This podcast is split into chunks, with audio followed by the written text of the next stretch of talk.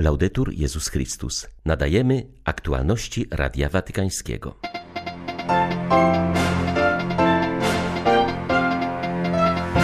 W 30-lecie Grupy Wyszehradzkiej ambasadorzy Polski, Czech, Słowacji i Węgier modlili się przy grobie Jana Pawła II. Wierni nadal spontanicznie gromadzą się na modlitwę przy grobie papieża Polaka. To świadectwo jego wielkości, uważa kardynał Konrad Krajewski. Przypomina on, że polskie czwartkowe msze to realizacja papieskiego testamentu. Papież Franciszek modli się za dzieci dotknięte nowotworem. 15 lutego witają Państwa ksiądz Krzysztof Ołdakowski i Łukasz Sośniak. Zapraszamy na serwis informacyjny. Dzisiaj rano w Bazylice Świętego Piotra, dokładnie w trzydziestolecie powstania Grupy Wyszehradzkiej, odprawiona została msza święta z udziałem ambasadorów Polski, Czech, Słowacji i Węgier. Eucharystii, która została zorganizowana z inicjatywy Ambasady Rzeczypospolitej Polskiej, przewodniczył arcybiskup Jan Romeo Pawłowski, odpowiedzialny za sekcję trzecią Sekretariatu Stanu, zajmującą się kontaktami z placówkami dyplomatycznymi Stolicy Apostolskiej. Grupa Wyszehradzka, której aktualnie przewodniczy Polska, wspiera papieża Franciszka we wszystkich działaniach humanitarnych oraz w inicjatywach dotyczących praw człowieka i wolności religijnej. Przed mszą ambasadorzy złożyli wieniec przy grobie świętego Jana Pawła II, papieża jedności europejskiej, który często powtarzał, że stary kontynent powinien oddychać dwoma płucami mówi ambasador Rzeczypospolitej Polskiej przy stolicy apostolskiej Janusz Kotański. Jan Paweł II odwiedził po upadku komunizmu wszystkie te kraje. Wówczas jeszcze początkowo była to Czechosłowacja, potem Czechy i Słowacja, Węgry, a te kraje i Kościół w nich niezwykle ucierpiał w czasach komunizmu. Jan Paweł II przywracał godność i pamięć tym narodom. No, u nas sytuacja była trochę inna. Myśmy przetrwali dzięki wspaniałemu prymasowi tysiąclecia i dzięki sile Kościoła polskiego i wierności narodu bez aż takich spustoszeń. Teraz widać, że ta działalność świętego Jana Pawła II miała ogromny wymiar, utwierdzający i przywracający tym narodom pewność siebie i możliwość czerpania z tych zasypanych w sposób nieraz bardzo bolesny, zwłaszcza w Czechosłowacji na Węgrzech, korzeni chrześcijańskich. Obecny jałmużnik papieski, kardynał Konrad Krajewski, był przez siedem lat ceremoniarzem świętego Jana Pawła II.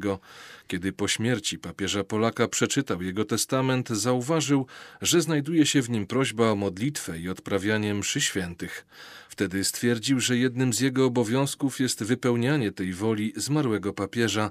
Tak zrodziła się trwająca już od ponad 15 lat tradycja Eucharystii przy grobie Jana Pawła II. Kardynał Krajewski w wypowiedzi dla Radia Watykańskiego stwierdził, że msza od początku była odprawiana w czwartek, czyli w dzień ustanowienia Najświętszej Ofiary. Najpierw w podziemiach bazyliki, gdzie pierwotnie znajdował się grób Jana Pawła II. Jest celebrowana przez cały rok, oprócz Wielkiego Czwartku. Dla Włochów to było nieprawdopodobne, bo przy grobie świętego Piotra nie gromadzono się tak, jak przy grobie Jana Pawła II. Po beatyfikacji, po kanonizacji jeszcze więcej osób przyjeżdżało. I na szczęście, że ten grób został przeniesiony do bazyliki z grot watykańskich, właśnie do kapsy świętego Sebastiana, tuż przy Piecie. Jest tam więcej przestrzeni, więcej możliwości. To jest pokazanie, jak wielki był Jan Paweł II i jak bardzo on jest potrzebny nam, dzisiejszemu światu. Po pewnym czasie zaszokowani pracownicy Bazyliki Świętego Piotra, bo nie ma takiej mszy świętej w ciągu tygodnia, jeśli nie z papieżem oczywiście, gdzieby tyle osób uczestniczyło. Ja myślę, że to jest niesamowite świadectwo dla pracowników Watykanu, że my o nim pamiętamy, że my się gromadzimy i to wszystko jest spontaniczne. Bardzo często mamy ponad stu księży w koncelebrze. Teraz pandemia nas troszkę ograniczyła, ale nawet w okresie pandemii, kiedy we Włoszech były zabronione msze święte, my je odprawialiśmy. Więc to jest znak wielkości Jana Pawła II i jak bardzo potrzebujemy jego wstawiennictwa. Papież Franciszek pamięta o chorych dzieciach. W najnowszym wpisie na Twitterze odnosi się do przypadającego dziś Międzynarodowego Dnia Walki z Nowotworami Dziecięcymi. Niech Pan pobudza każdego do bycia blisko tych, którzy cierpią, szczególnie najmniejszych, do stawiania słabych na pierwszym miejscu. Powierzam dziewicy Maryi lekarzy i wszystkie chore dzieci, aby z matczyną miłością czuwała nad nimi, napisał Ojciec Święty. We Włoszech jednym z głównych ośrodków leczenia nowotworów dziecięcych jest watykański szpital Dzieciątka Jezus. Pracująca tam dr Francesca del Bufalo wskazuje na ogromny postęp jaki dokonał się w onkologii dziecięcej w ostatnich dziesięcioleciach. Na szczęście w zdecydowanej większości przypadków rokowania są pozytywne mówi dr Del Buffalo. Dane są pokrzepiające w tym sensie, że u dzieci, w odróżnieniu od tego, co zwykliśmy niestety widzieć u dorosłych, 70% pacjentów może liczyć na powrót do zdrowia. W niektórych chorobach jest nawet lepiej. Na przykład w przypadku białaczki udaje się wyleczyć 85% małych pacjentów. Jeśli weźmiemy pod uwagę, że jeszcze w latach 70. współczynnik ten sięgał zaledwie 10 10%, to widzimy, że postęp jest ogromny. Na szczęście udało się nam usprawnić strategię leczenia w tych przypadkach. Tym niemniej nowotwory dziecięce nadal istnieją. Na szczęście są to przypadki stosunkowo rzadkie, bo mniej niż 2% wszystkich zdiagnozowanych nowotworów dotyczy pacjentów do 15 roku życia, ale one nadal istnieją i wciąż musimy pracować, aby dążyć do osiągnięcia tego, co zawsze będzie naszym celem celem, czyli do uleczenia 100% chorych dzieci. Mam nadzieję, że pewnego dnia uda się nam to osiągnąć.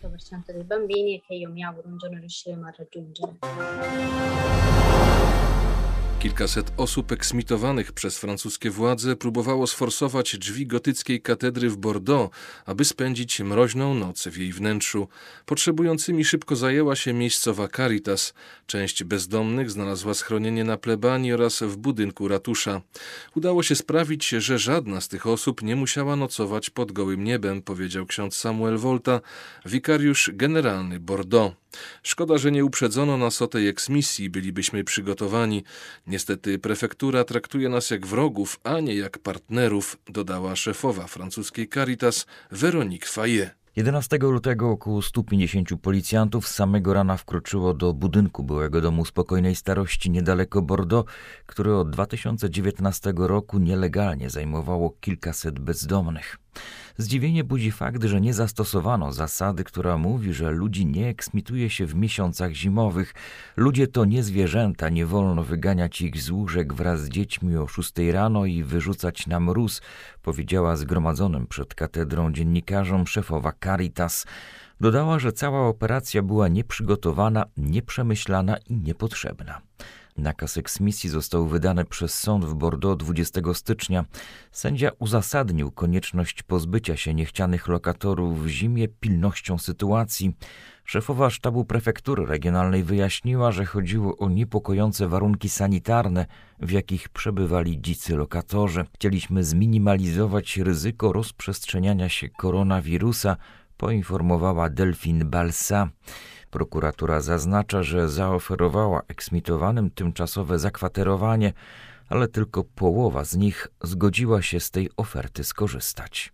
Osoby, które wyraziły taką chęć, zostały przetransportowane dziewięcioma autobusami do różnych ośrodków dla ubiegających się o azyl, a także do hoteli i schronisk niedaleko Bordeaux.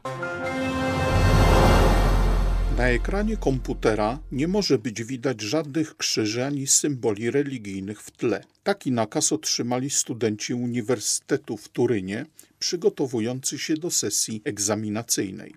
Z powodu pandemii zajęcia na uczelni odbywają się w trybie zdalnym. Tak samo prowadzone będą egzaminy semestralne. Dlatego właśnie uczelnia przygotowała listę zasad obowiązujących w czasie sesji internetowej. Wprowadzono m.in. specjalne kontrolne software'y mające zapobiec ściąganiu, a także zakaz pokazywania w czasie egzaminu jakichkolwiek symboli politycznych i religijnych.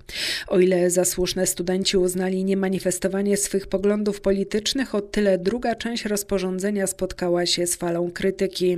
Podkreślono, że jest to wyraźny atak na wolność religijną, który w przyszłości może doprowadzić do tego, że na uczelni nie będzie już można nosić łańcuszka z krzyżykiem czy różańca na nadgarstku, a także pokazywać symboli innych religii.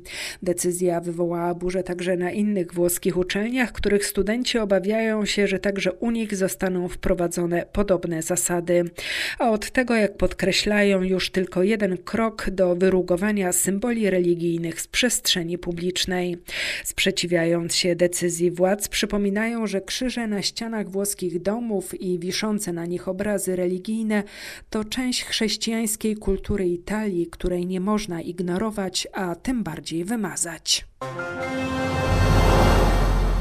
Zaprezentowany w szkockim parlamencie projekt ustawy o przestępstwach z nienawiści i porządku publicznym uznaje wszelką krytykę ideologii gender za przestępstwo. Przywódcy wspólnot chrześcijańskich wezwali pomysłodawców nowego prawa do usunięcia kontrowersyjnego fragmentu. Ich zdaniem ustawa zagraża wolności słowa i sumienia. W liście skierowanym do ministra sprawiedliwości przywódcy kościelni wzywają do większego zwrócenia uwagi na ochronę praw obywatelskich. Ludzie powinni mieć całkowitą swobodę wypowiadania swojego zdania, łącznie z wyrażaniem krytycznych uwag w stosunku do kościołów i wiary, czytamy w liście. Podkreślają jednak, że obecnie kwestie gender są przedmiotem szerokiej i emocjonalnej dyskusji publicznej, która jest niezbędna, gdy społeczeństwo zmaga się z nowymi ideami. Jesteśmy przekonani, że opinie krytyczne, to znaczy sprzeczne z tezą, że płeć jest płynna i zmienna, też powinny zostać wysłuchane, napisali biskupi i duchowni ewangeliccy. Zdaniem sygnatariuszy cztery tygodnie na zatwierdzenie ustawy to zdecydowanie za krótki okres, aby parlament miał czas na wystarczającą refleksję nad konsekwencjami wprowadzenia nowego prawa. Jak dotąd nie zaproponowano żadnego rozwiązania kwestii ograniczenia wolności słowa, które bez wątpienia wnosi projekt nowej ustawy. Należy wstrzymać się z uchwaleniem tych przepisów i umożliwić otwartą debatę na ich temat w przestrzeni publicznej, czytamy w liście czasach coraz większego indywidualizmu, który dotyka także sfery wiary, papież Franciszek chce przypomnieć o relacyjnym i rodzinnym wymiarze życia Kościoła. Wskazuje na to ksiądz Corrado Maggioni, komentując wpisanie ostatnio przez papieża do ogólnego kalendarza rzymskiego wspomnienia rodzeństwa z Betanii. Włoski liturgista, który jest podsekretarzem Kongregacji do Spraw Kultu Bożego, podkreśla, że z całego świata do Watykanu napływa napływały prośby, by zebrać w jednej celebracji Łazarza, Martę i Marię. Wskazuje też duszpasterskie znaczenie tego wspomnienia, które pokazuje, jak ważne jest przyjęcie Jezusa w rodzinie. To wspomnienie podkreśla przyjaźń łączącą rodzeństwo z Betanii z Jezusem. Ewangelia mówi, że Jezus bardzo kochał Martę, Marię i Łazarza. Mają oni różne charaktery i temperamenty, ale wszyscy są zdolni do przyjęcia Jezusa w swoim domu. Wspomnienie to podkreśla przyjęcie przez rodzeństwo Jego słowa oraz miłość, jaką żywi do nich Jezus. Jest to więc okazja do docenienia przyjaźni, ale także relacji rodzinnych, które pomagają w przylgnięciu do Jezusa. Może się zdarzyć, że rodzina jest przeszkodą w przyjęciu Ewangelii, w dokonywaniu radykalnych wyborów, aby pójść za Jezusem. Dom w Betanii pokazuje nam, że właśnie relacje rodzinne, bracia, siostry, krewni, swoim przykładem pomagają nam otworzyć nasze serca na przyjęcie Jezusa. Były to aktualności Radia Watykańskiego. Laudetur Jezus Chrystus.